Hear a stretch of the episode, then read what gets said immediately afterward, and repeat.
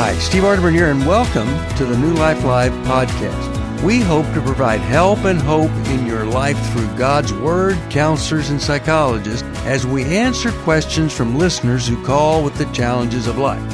Let's go to today's episode. Well, I hope that you are all doing well wherever you are today. It's the one day every four years. Don't have. I'm sure that Jim and Jill, we are joined by Dr. Jill Hubbard and Jim Burns. Uh, did you guys ever know that about leap year? That's like the, the leap day is the day that it corrects so that we're not celebrating seasons in the wrong time. Ah. Well, I, I knew I there was a reason for I it. I learned something new today on New Life. I'm very happy about that. There you go. Yeah. There you go. Well, we're going to learn some more because Jill's going to share something with us. Uh, you were teaching on trauma uh, last time we were together. Uh, Jill, say more about that. Oh, okay. Right. And this has nothing to do with leap year. So hope none of you are traumatized by leap year. But a couple of days ago in one of our shows, I started talking a little bit about traumatic responses. Mm-hmm. So, and you guys can feel free to add in. So, I wanted to continue that. So, let me just recap. We all understand traumatic responses to be the God given fight or flight responses that help to protect us, right? And if we look at really kind of the order of things, um, really if you're in a situation where there is danger, the first thing is to flee if you can, right? That's that's the best case. When you can't flee, then to be able to fight is a really good thing to do. Um, now, these are a little healthier response, even though they also have their downsides. When you can't fight, the tendency is to freeze. And so people go into a kind of like the plain possum almost, right? Um, or the deer in headlights I talked about. Um, sometimes people freeze by uh, dissociating, and it's like they're not even present. Their body's there, but no one's home. I talked about a fourth F, which was fawn, and that's where um, it's not a frozen state, but it's more like a please and appease. Um, if you can, you know, win this person over, then maybe they won't hurt you. Um, and, and looking about those responses, those are all ways that the brain is trying to protect, right?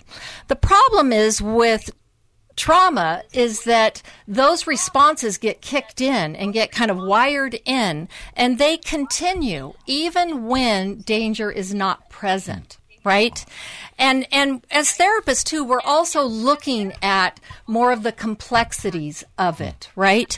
And in kind of the freezing zone or the fawning zone, okay, I mentioned pleasing and appeasing. Sometimes you're so full of fear and you encounter a situation that reminds you of a trauma and there's almost like this mm. internal collapse and where you're just submitting to whatever anyone wants sometimes there's this desperate neediness, and we've all encountered people that come across really needy, and yet any help that's given doesn't seem to take hold or, or take effect, right? And so when people are in these stages, again, they're in a more primitive place in their brain and they cannot jump into adult processing. So I'm hearing the music. Okay, so one of my main points, though, was that. Um, a lot of times people have had big traumas, but sometimes there's little traumas. And Becky, maybe I could continue after the break a little bit for a second, um, just to make a final point here as after the, the call. Be right back. Okay. After this break.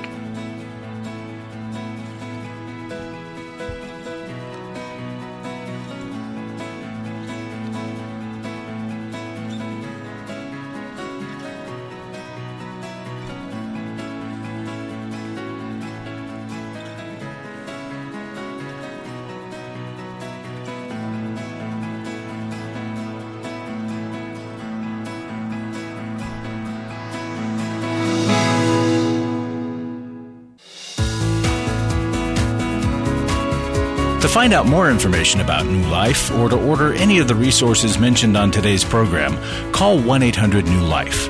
Now back to New Life Live. Here we are back at New Life. Jill, Becky, go ahead. Okay. I was going to say, uh, Jill started on a conversation about trauma, and we're going to hear the rest of it. Right. So the break kind of interrupted me.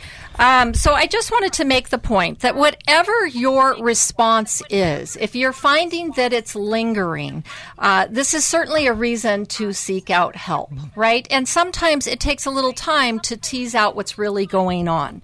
Sometimes with a person, like some people can have horrific things happen to them and they seem almost unfazed. Whereas so many times in my practice, I've run across people that say, but everything was great. Why am I having these responses? And so, um, um, people's responses to trauma is what is significant, not the trauma itself. Hmm. Whatever has happened to you is not what's significant. It's how you have reacted in life. And everyone's nervous system is wired a little differently. And so if yours is reacting, even if there doesn't seem to be a big T trauma, there's a probably likely a small T trauma or what we call cumulative trauma, which is little traumas over time. So there is meaning to why you are reacting. And when you're getting stuck in these more primitive places, you need some help to get regrounded, to get re regulated, and to get your adult brain back online. I think that's great advice, and it's really good to learn about trauma. We hear about trauma all the time, mm-hmm. and I don't think people understand it. I actually had somebody say last week to me that um, they had had no trauma. Right. And after a couple of questions, they revealed these major traumas that they had had, but they just didn't think of them as trauma. Right. And so uh, it's just good to do a historical uh, you know, just look back at your life, not because you're trying to find a problem necessarily, necessarily, but right. these responses that you're talking yeah. about, Jill, are are really good um, diagnostically. You can yes. figure out why you're responding that way, and so it helps. and way. to help you not That's condemn good, your reactions. Yeah, and right? you know the words you use, cumulative trauma. Mm-hmm. That's really good because I think right. sometimes we think, oh, right. well, I haven't had that big of a trauma. I didn't have somebody die. I didn't have, you know, I wasn't in this accident. I'm somewhat healthy. But when you start adding up some of the things that are going on in your life, yeah. that's cumulative trauma. And that trauma can sometimes right. be tougher on your body, on I your emotions, it is a lot of yeah. times, right? Yeah. Because when something yep. big has happened, it's like we recognize it. Mm-hmm. It's like it's legitimate, right. and so a lot of times people mm-hmm. feel like they're not legitimate. Yeah. And let me also just say, right. this isn't. We're not trying to make victims out of everyone, right? Right? We're trying to help equip people to rise above it. Yeah.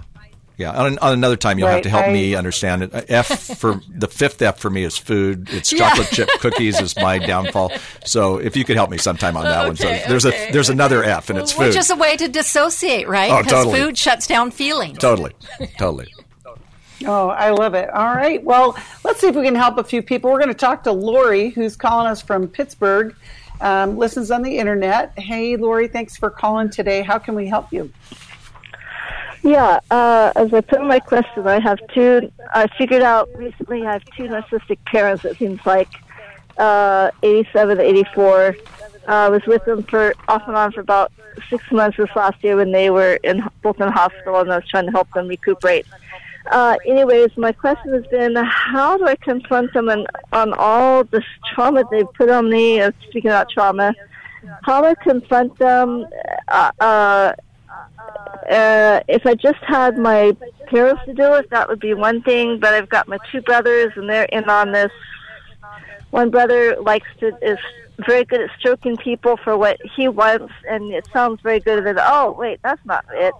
And so he's been doing that with my parents, I'm sure, uh, in the background. And then my other brother just shoots mom. Mom likes to climb his shoulder, and so he comes at me, gives me the straight full thing of what mom said, and uh, it's just.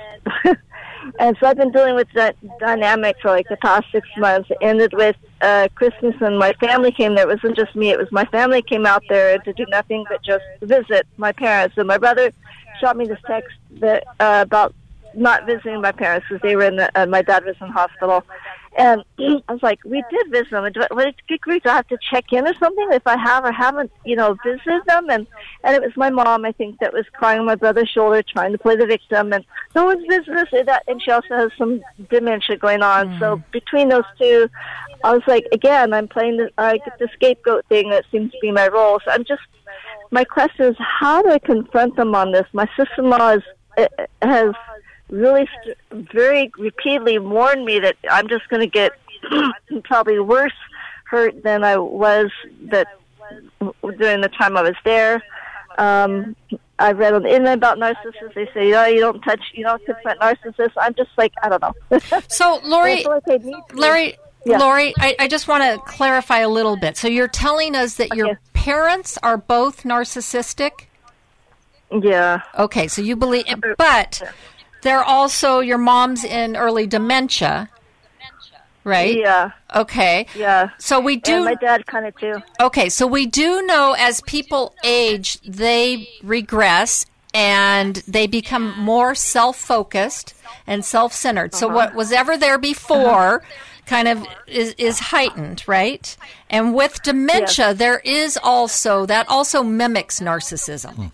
Like all uh-huh. they can think about is what's in front of them right? Yes. I, I have a relative that that calls to tell me the weather repeatedly, right? And then hangs up, like asks me no questions about me, as if that's the most important thing that I would want to know about, right?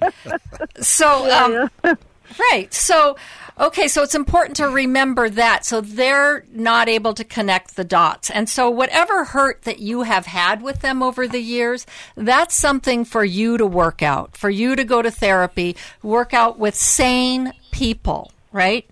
Okay, so these yeah. narcissistic parents created a dynamic that's still perpetuated with you have yeah. two brothers? Yes, I'm the oldest, and there's two brothers below me, yes. Okay. So when you have narcissistic parents, some people become codependent and depressive, while other people take on those narcissistic characteristics. So. All the codependency has been since my brother's, I don't know, I was in college or earlier, and I'm 60 now. So yeah, so you took on the codependent yeah. depressive role? No, my brother did. My oh, your brother. brother. He's okay. codependent. Okay. Yeah, he was like infantized. Yes. okay. Okay. So now, because he's been very um, care caregiving and codependent with them, he kind of controls things. Is that what you're telling me?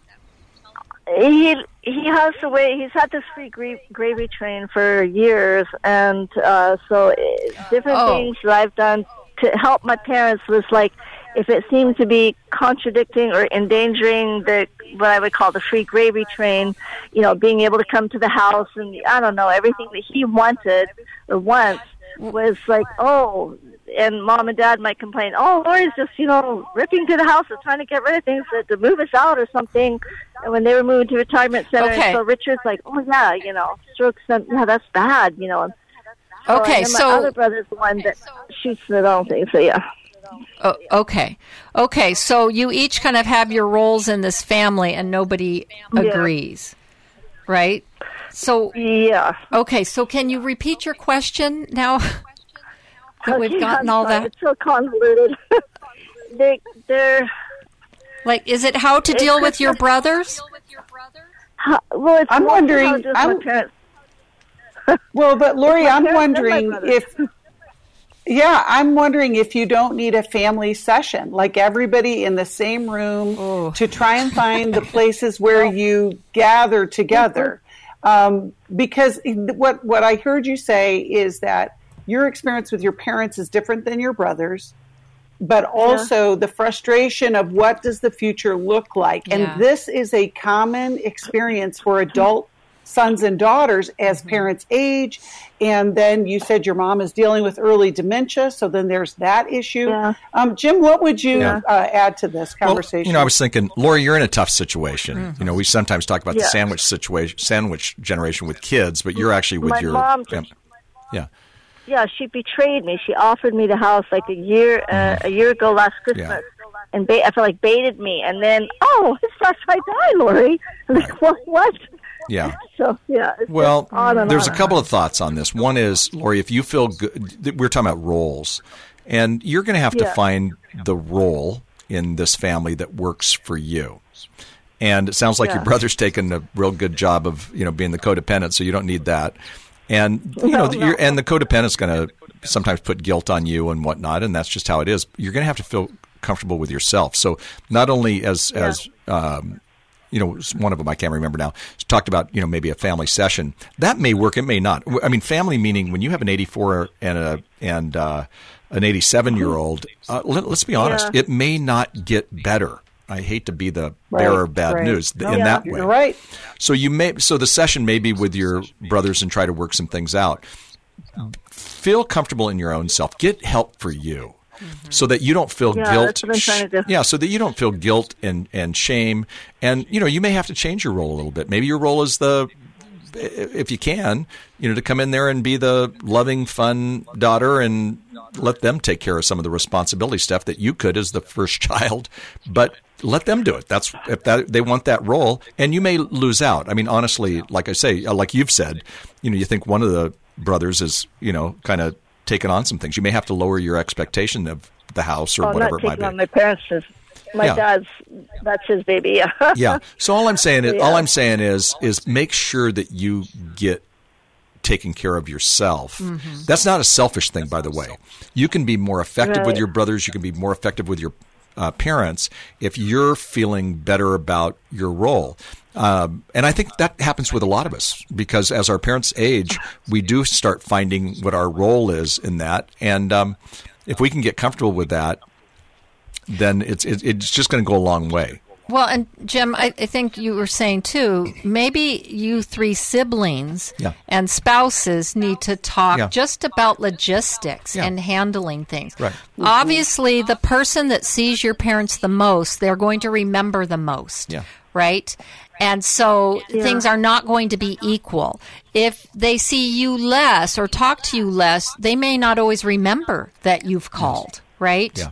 And so it uh-huh. can feel very invalidating. And so I think to be able to talk about dementia yeah. and what happens in dementia with your brothers right. Right. and how you you know, what are you each going to do yeah. in helping? Yeah, and and there's parts of it yeah. where you almost have to see the humor in it. When, when my yeah. dad was in this case, and it was about that age, my brother would say, "Hey, Dad says you haven't seen him for a couple of weeks." I said, "I was there yesterday," and, and right. he would go, well, "You're not getting any points because you know he forgot." And then right. my dad would say, "You know, I haven't seen your brother any play," and I went, "Well, he was there yesterday." No, he wasn't, and then I find out he was. Uh, yeah. So sometimes that's almost, you know, there's a sadness yeah. that they're losing, but there's also kind of a, a funny part just going, oh my gosh, that's dad. That's mm-hmm. the experience. So right. I'm not telling you just to what? walk away from it, but you do have to be able to to understand that what your family's going through is a short term experience. I hate to say this, but people yeah. at your parents' age, it's it's going to be a different story in five years. So be working with your siblings so that you can still have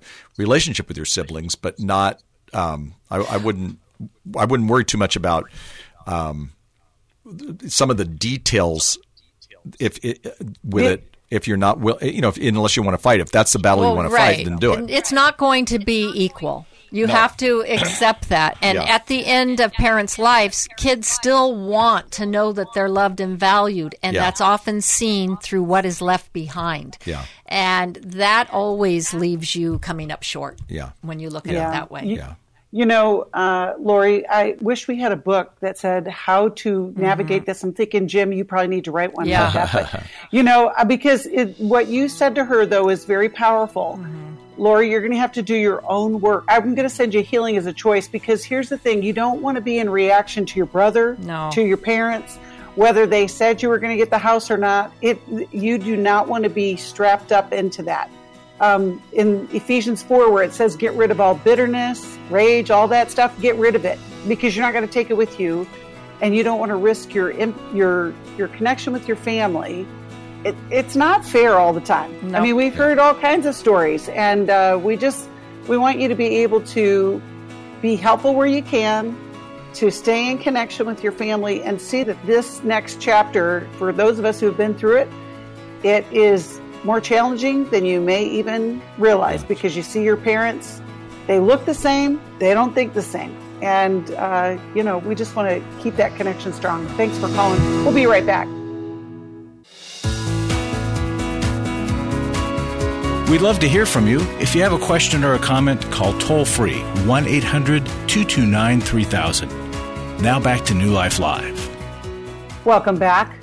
We are glad that you joined us and whatever way that you are listening. I know we have people that are listening on the podcast and the app and uh, online and our radio program as well. And I just want to invite you, you know, if you're listening in another way, you can call us Monday, Tuesday, Wednesday, 1 to 3 Eastern at 1 800 229 3000. We've got some calls. We're going to continue uh, to go back to the calls. We're going to talk with Anthony, who's calling us from Austin, Texas, listens on Sirius XM. Hi, Anthony. Thanks for waiting. How can we help you today? Hi. Thank you guys for taking my call today. Um, I have a mother, and I suffered some abuse when I was a child, actually a lot. And I wound up moving with my dad, and I didn't talk to her for about 15 years. And we recently reconnected. Um, I found Christ, and I wanted to offer forgiveness and talk to her. Um, but as soon as we reconnected, the only thing she wanted to talk about was me loaning her money. Um, and as soon as I established a boundary and said no, um, she cut me back off and doesn't talk to me, doesn't return my calls, uh, doesn't even call my daughter. Um, so I, I'm wondering if I should just suck it up and just, you know, give her money to keep her in my life, or should I just go back to our default setting, which is just not talking. So I'm just looking for a little advice. Mm. It's so hard, Anthony. It's it's hard because you have an expectation that there would be a reconnection. Jill, how about we start with you? Uh, Anthony, ouch. Mm. Um, here, you know, you're in a place where you're trying to reconnect and ho- and hoping for something, and she asks you for money. And Anthony, if we look at like what does that behavior mean? One, it means your mom is desperate. Two, is she really interested in reconnecting with you, or is she just interested in getting her survival needs met? Mm. And sometimes, mm-hmm. because we've come to a better place, we're willing to offer forgiveness. We forget that maybe the other person hasn't done the work and they might be in the same place where we left them. Just time has passed, and that's it. They've gotten a little older. That's the only difference. Or they've gotten worse over time. Yeah. And is that yeah. what you really want your daughter exposed to? I mean, you could appease her and give her money, sure, and she'll talk to you for a little bit until she needs it again. And as soon as you say no, she's gonna like shut shut you out. Yeah, she so, she borrowed two thousand dollars in the span of about four weeks, and I felt I felt bad because she needed it for rent, and and she, we were talking, and it felt good to actually talk to her. But the second I said no, it was like, yeah, well, you know, wow, okay. Uh, so that hurt a little bit. I'm not gonna, you know, even though I haven't talked to her consistently, yeah. it still hurts to have Absolutely. her back out of the relationship. Oh, absolutely. And so that $2,000 was a gift to her, correct? Correct. Because you correct. know she's not going to pay it back.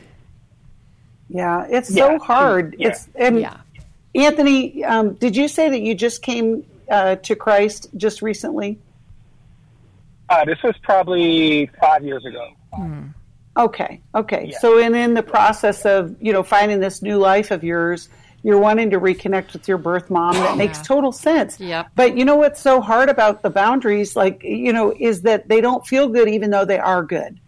And I don't know the whole story with your mom, but um, let's hear what Jim has to say about yeah. this. But we just, it's, we feel for you. Anthony, I have a quick question for you. Have you dealt with the abusive relationship that you had with your mom? Have you worked through that internally? You didn't speak for 15 years. So have you dealt yeah, with, with had, with that? Do you feel at peace? Yeah, I actually had to go to therapy uh-huh. for it. Uh-huh. Um, it was tough, and um, the second I try and talk to her about it, it's a no. It's a no go. Yeah. Um, so I have to avoid certain conversations and yeah. just not be myself with her. Yeah. yeah. Right. Right. And and and what you what kind of a relationship do you want now?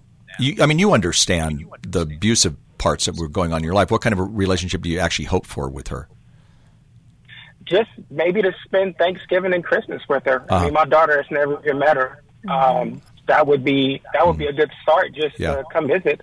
Yeah. Um, I'll take that. Yeah. You know what, what's interesting is is you're that's a positive move in the sense of I didn't hear you say I want her to nurture me for the rest of my life and I want her to take care of me and, and actually that's really positive because she's not going to do that. She's she's mm. not. She doesn't have that capacity. It sounds like. So what when Becky said, you know, boundaries there there's boundaries have consequences, mm-hmm. and there's good mm-hmm. consequences with boundaries. But also the one that sometimes hurts is when we have a boundary and it it didn't work. You made yeah. the right boundary. Right. There's no yes. all of us would say what you did is right. How nice that you I mean you were you loaned slash gave her the two thousand dollars. That can't keep going on, obviously. Mm-hmm. So you know, time may heal. You're, it's an, what I call a reverse estrangement because a lot of times we get people calling saying, "I'm estranged from my children." You're estranged from your mom, right? And so you know the things that you have. She's to, the acting out child. Exactly, she is. So that means that you know you can take some baby steps. Maybe they'll maybe that will happen. Maybe you do invite her. Maybe you say, "Can we come by for 15 minutes with my daughter?" Don't even talk about that stuff and just you know maybe that changes. But that's the kind of thing. I think you got to take some baby steps on that. And see what yeah, happens. I was thinking, yeah, yeah a I holiday was, may have too many expectations around yeah. it. I think a non-holiday time, mom, I just want you to meet my daughter. I want to try to connect with you. No, mom, I can't give you money. I'm coming by with a, with some food. I'm coming yes. by with flowers, yes. something like that. Yep, great idea. Okay. Yeah, it, baby, baby, baby steps, Anthony we are going to send you a copy of Healing is a Choice. I think it'll help you with this uh, process. We're glad you called. We'll be right back after this. Today's podcast is brought to you by Club New Life supporters who give a monthly donation because they want to continue to offer help and hope in these very, very difficult places. To find out more about Club New Life, you can go to our website, newlife.com, or call 1 800 New Life. Now, if you're new to us, we drop an episode every weekday. We would love it if you would rate or write a review, which helps more people discover help and hope and helps us share wisdom with as many people as possible. Now, let's listen to our counselors as they help people walk through life's hardest places.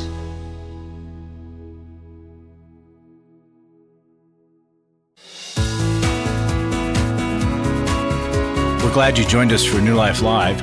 To be a part of the program, call 1 800 229 3000. Now back to New Life Live. Welcome back. We are so grateful to be here and to offer so many ways for you to find freedom in your life. And one of those things is uh, emotional freedom. We have our online event that is coming, coming up March 16th, and we have a free quiz at newlife.com so you can check your level of emotional freedom. Uh, we have an early bird rate that ends tomorrow. So I want to invite you, if you have not already signed up for Emotional Freedom, there are some spots left, and we would love for you to spend the day with us. Online is pretty convenient. I mean, when you could get lots of help, we're going to still have the breakout groups. Chris Williams, Steve Arterburn, and Dr. Jackie McHarris all present, and uh, it's just a great way to get some movement in your life so that you can experience that new life. Right now, we're going to go back to the calls and we're going to speak with Michael, who's calling us from Evansville, Indiana, listens on Pure Radio. And we're so glad you called. Michael, how can we help you today? Hey, guys. Short time listener, fourth time caller. I have a, um, I don't know if it's a problem, but just last night, a buddy of mine, his dad passed. And I don't have an emotional reaction to that. Um, I know that he obviously does and will next time I see him. And I have no problem listening uh, to people talk about it, um, being there for them, being kind. But whether it comes to, and I also had, as I was thinking while I was on hold, I seem to be less affected if the person has had a long life, even if they ended from cancer or heart attack or something like that, that had a long life, I feel even less emotionally struck. Whereas if somebody is um, younger, you might think, well, that shouldn't have happened to them. I'd be more affected. Uh, and if they are close to me, I feel more affected. But in general, I don't have a strong reaction to death, and I don't, I don't have a desire to pray for them uh, because uh, there's, I mean, for yeah, I don't know, whatever the situation okay. is, I feel like it's done. in my mind. And so uh, my first question is, am I normal? Second, um, is there anything that I that I need to do uh, or can do to have a better reaction if that's the case? You know, Michael, I love that you're, I love your honesty and it's, I love, I love awareness in anybody, right? I mean, that's mm-hmm. the first step. But Jim, what would yeah. you offer, Michael? you know, Michael, I was smiling because I think you're normal. Um, mm-hmm. I think that's what happens. I mean, for a couple things. One is when people have lived a long life, you can rejoice and celebrate. They're with Jesus. There's a better life ahead of them, and they lived a good life. When it it is always harder when somebody you know dies early or dies in an accident, you know things like that. I appreciate that you understand also that you don't have to feel the depth of emotion for your friend's dad who passed, but how cool that you want to help them. And you know, I'm, I'm going to tell you a quick story. I have a friend whose whose wife was dying, and some guy he's a pastor, and some guy would come in from his church and would hold his hand he's a truck driver, kind of rough hands. Never say anything, not even give him advice. Just kind of be there for him and say, "Hey, can I get you some coffee? Do you need anything?" And then he would leave. And he's and my friend said, "I never wanted that guy to leave." Other people came and gave advice and I mean, you know, even offered prayers, and that's I'm never said prayer is never a bad thing. But he said, you know, I was I couldn't wait for them to leave as I was going through this grief, but it was just this truck driver guy who just came, and it was the power of being there. You just said that, mm-hmm. so that's what your friend needs. You don't have to feel the same empathy. I mean, you have to feel empathy, but you don't have to feel the same pain or struggle that well, this... and if you did feel the same depth of feeling yeah.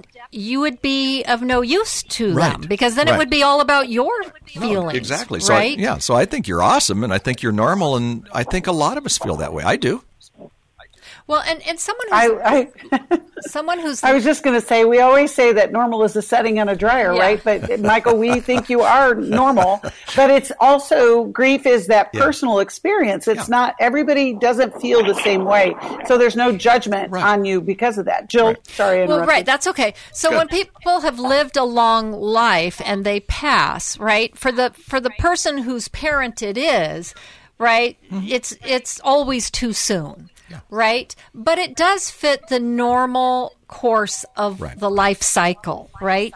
And so that's what you're saying. When it's it, out outside of the normal life cycle, we see it as tragic instead of oh, okay, mm-hmm. here is life. It, it t- tends to carry on. And so, Michael, I would, as you're reflecting on this, I would also look: are there other areas of life where you find that you have less feeling about? Um, or is it just this area? If it's just this area, I don't think you need to worry. And some people um, tend to intellectualize their feelings more. Other people, it's all emotive, right?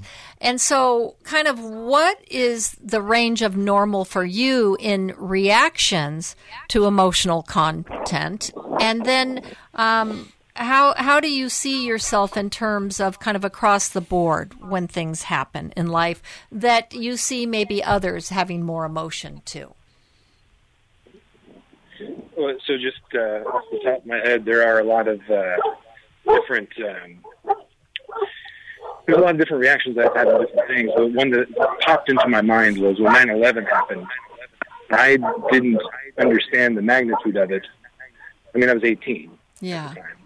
I didn't understand the magnitude of it until I was like 22 mm-hmm. or 20. You know, I, there was a, there was definitely a delay in my mm-hmm. response of, oh, that was a really bad thing that happened, and it was a few years uh, before I had that response to it. Mm-hmm. Right. right. That's normal. Well, and I think too, we we've we kind of have become with our exposure and saturation yeah. of tragic events, we've become desensitized. Mm-hmm. I think as a people, right? And it's kind of almost like watching a video game, the way life is. And once in a while, a, a scenario will jump out that mm-hmm. feels like it hits closer to home. Mm-hmm that is tragic. But again, if we let ourselves feel the magnitude of everything in this world that's happening, we, we wouldn't be able to get out of bed.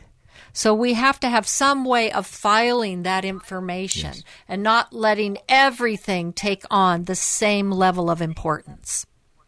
And Jill and Jim, um, speak to the idea of becoming familiar with your own emotions, because I think Michael, you're you're questioning your own self because you're comparing it to others.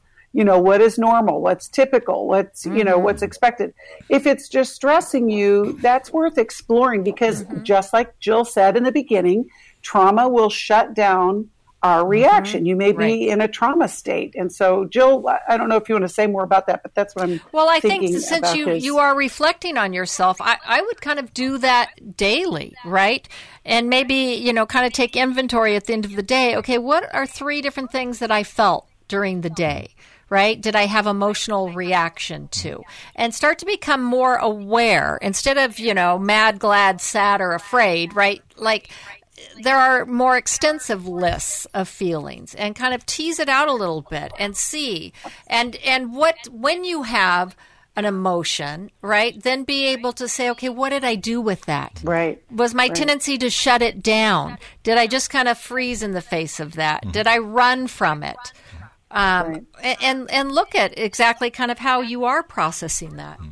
Even the okay. question you ask us at the beginning is a really healthy question because you're saying, you know, am I normal? How am I feeling? So what I hear Jill saying is, ask that question more often. Was this a normal reaction, not just with your friend whose dad passed or, you know, somebody who's lived a long life or those kinds of things, but, you know, th- because you want to be in touch with your emotions. Um, and if you're not in touch with your emotions, then it's going to leak out in different ways. So, mm-hmm. you know, find people around you. You know, I'm in a small group. I we talk about this all the time how we're feeling. You know some guys have trouble saying the word feeling or identifying their feelings. She just said sad glad mad. There's guys who say i don't even i don't know. I honestly don't know if i am. So you know be around people who, where you can feel comfortable to do that. And i think you find that uh, frankly um, Michael, at, at, your church in a, in a men's small group. Um, you know, sometimes it's obviously through therapy or coaching or with your pastor or whoever, but be in touch with your emotions and, you know, stay in touch with that. And sometimes I find in my own self, I'm, I'm, you know, I've been married to Kathy for a long time, but I'll say, how am I doing? What do you think? and sometimes I'll be honest with you, I don't like her answer. Okay. she tells me, well, I think you aren't not, I, I don't think you're in touch with that. Mm. You know, Michael, we talk. My, uh, my reaction is relative, like the normality of my reactions are relative to those around me, the culture around me. Yeah, well, Michael, what we're saying what is we're saying. that it, but it's a little bit of a tweak, is mm-hmm. that it's not about everybody. It's about getting familiar with how you respond. Yeah. Mm-hmm. I we're going to send you a copy of How We Love, which may seem counterindicative, but it's going to have the soul word list in there. Yes. It talks all about where our attachment style comes from, which will speak to a lot of what you are asking, Michael. Yes. And I, you know, I just think that it can be very helpful and maybe make a copy of that soul word list, tape it to your refrigerator and ask yourself every day, I need to find three feelings that I felt today. It's, it's really, um, it's not that you have to measure what everybody else is doing but you do have to recognize I do have feelings, I can express myself, and it may be a little bit different than somebody else. We're glad you called. It's a great question. And we'll be right back after this.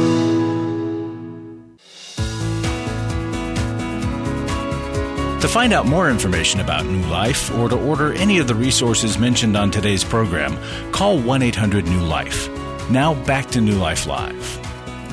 Welcome back. We are so glad that you joined us today. And I mentioned that Emotional Freedom online workshop that's going to be March 16th, but we also have our Every Man's Battle that's starting tomorrow in Dallas, Texas. And so if this is an issue, don't wait. Join us in Dallas. We have so many ways that you can um, be part of an intensive that could change your life. I know it will. We, we've been doing it for a just a little bit of time, maybe 20 some years. And uh, we've had thousands of people that have gone through and done the work, and it has changed everything about their lives. So we want to invite you to reach out, call us, and uh, we'll get you connected.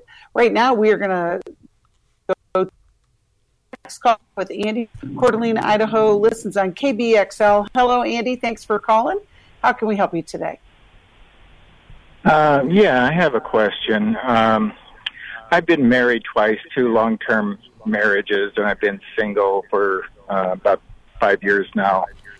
And um, I wanted to ask um, you know, I deal with masturbation, uh, right, wrong. Uh, you know, I, I always feel guilty when I do do it.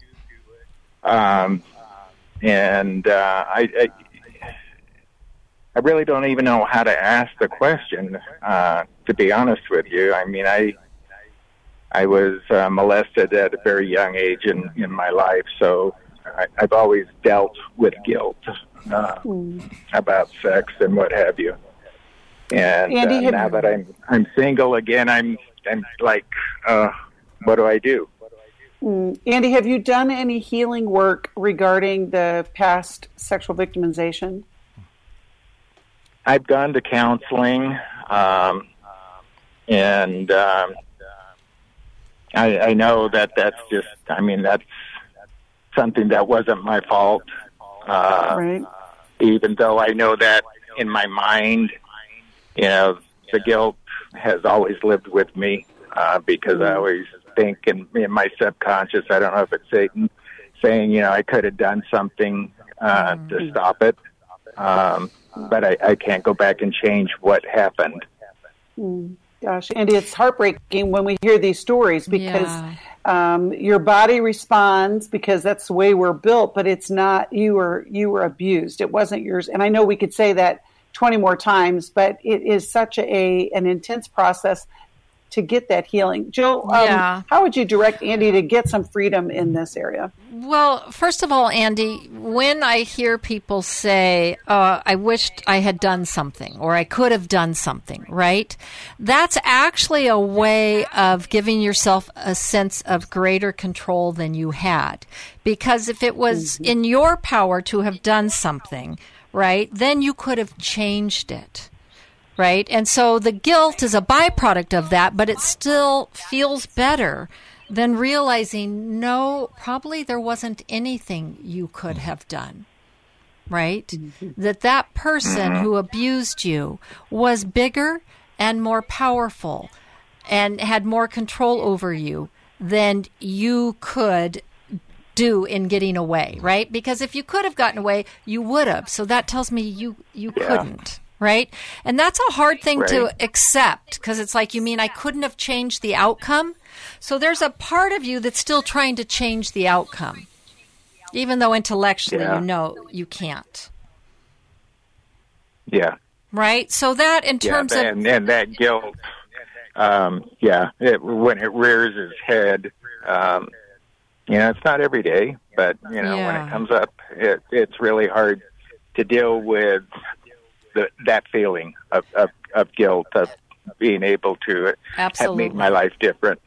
Absolutely. And some mm. of that is just grieving that this happened to your life, right? And it caused the consequences that it caused. Like when you said, I could have made my life different. Yeah. But this bad thing happened, right? And so it did alter the course of your life. Now, that doesn't mean it has to completely define your life right? And the guilt mm-hmm. and the trying to kind of control it yourself keeps you tied to it. Um, well, and you you you mentioned too, Andy, that you had two divorces, and now yeah. this issue with masturbation is continuing to be a problem. But it it just if you if you don't have freedom, it just means there's more work to do. Not that you didn't do it right. It's just it, it is an indication that mm-hmm. you still have some work to do. We all do we all do until it's just part of the process, but you want to work towards that freedom. Jill? Right. So, a, a couple of things. There's, um, I don't know if you've heard of Dan Allender, but his book, Wounded Heart, I, it's not something we carry here, but it would be worth checking out for you because he deals with that whole issue of guilt in there.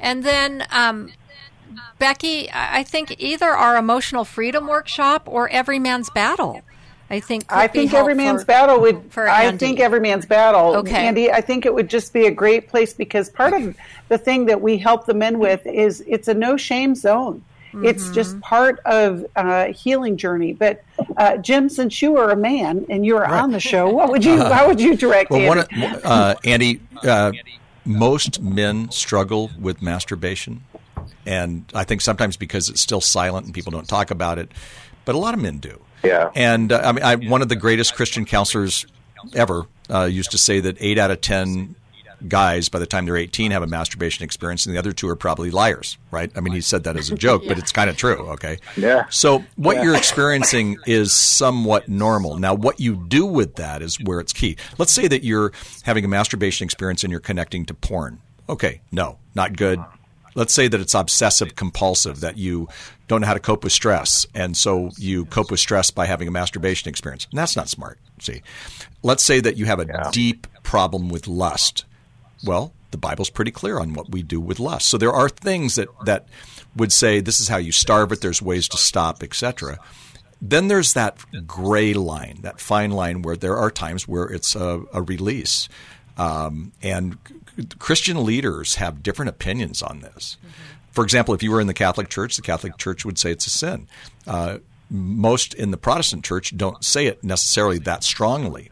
So you'll so it's not a good answer. I'm going to sound like a politician here, but you're going to have to decide what is right with you and God. I think the Holy Spirit speaks to us differently.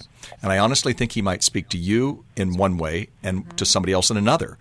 I'm not suggesting mm-hmm. that um, because you're feeling some of this shame, is it true? Is it right, right shame, or is it a false sense of shame? Those are the kinds of conversations That's you want to have. I want to know. Yeah, yeah. I, I, I, you know, I've been listening to your show and Every Man's Battle, and I thought, well, maybe mm-hmm. I should buy this book. I don't live yeah. in Dallas, but I, I thought, okay, why why do I? Mm-hmm. And it it has been infrequent. I've been able to go long periods of time, and right. and I just start asking myself, why do I do this? Mm-hmm. Is right. it connected to abuse? Yeah. Is it right. release? Yeah. Those and are I, good questions. I come up with the answer that for myself, it's it's I, I can finally just release and relax. Um, you know, and and when you're alone and you're dealing with rejection, uh, you know, mm-hmm. the divorces were not my idea, but um, you know, it, it, it's my well, value, my self value right. uh, is involved in and, that. Does that make sense? Yeah, yeah. You're asking the right yes, questions. Yes, absolutely, Andy. I think here's here's what I would suggest. We're going to send you a copy of the Every Man's Battle workshop. We're getting close to the end of the show, so I want to make sure you get this information and if you can't get to Dallas, we do have an online version of um, Every Man's Battle that will let the call screener give you that information, and maybe that will be that next step for you. We're so glad that you called, and uh, I hope that something we said will get you further down the road to healing. That's what we're here for. We want to help you experience that new life. Thank you, Jill. Thank you, Jim, and thank you, listeners. Stay in touch with us, and uh, if you need anything, call us 1 800 New Life or newlife.com. We'll see you then. Thanks so much for listening. We hope something you heard will help you live in freedom today. If this content was helpful for you, we would love it if you'd take a minute, leave us a review, post about it, and rate it. Remember, we have resources and workshops online for you as you continue your journey. Go to newlife.com and find out more information. And thank you for being part of the New Life community. We know that God desires all of us to live a life of wholeness and healing and we're so glad that you're here.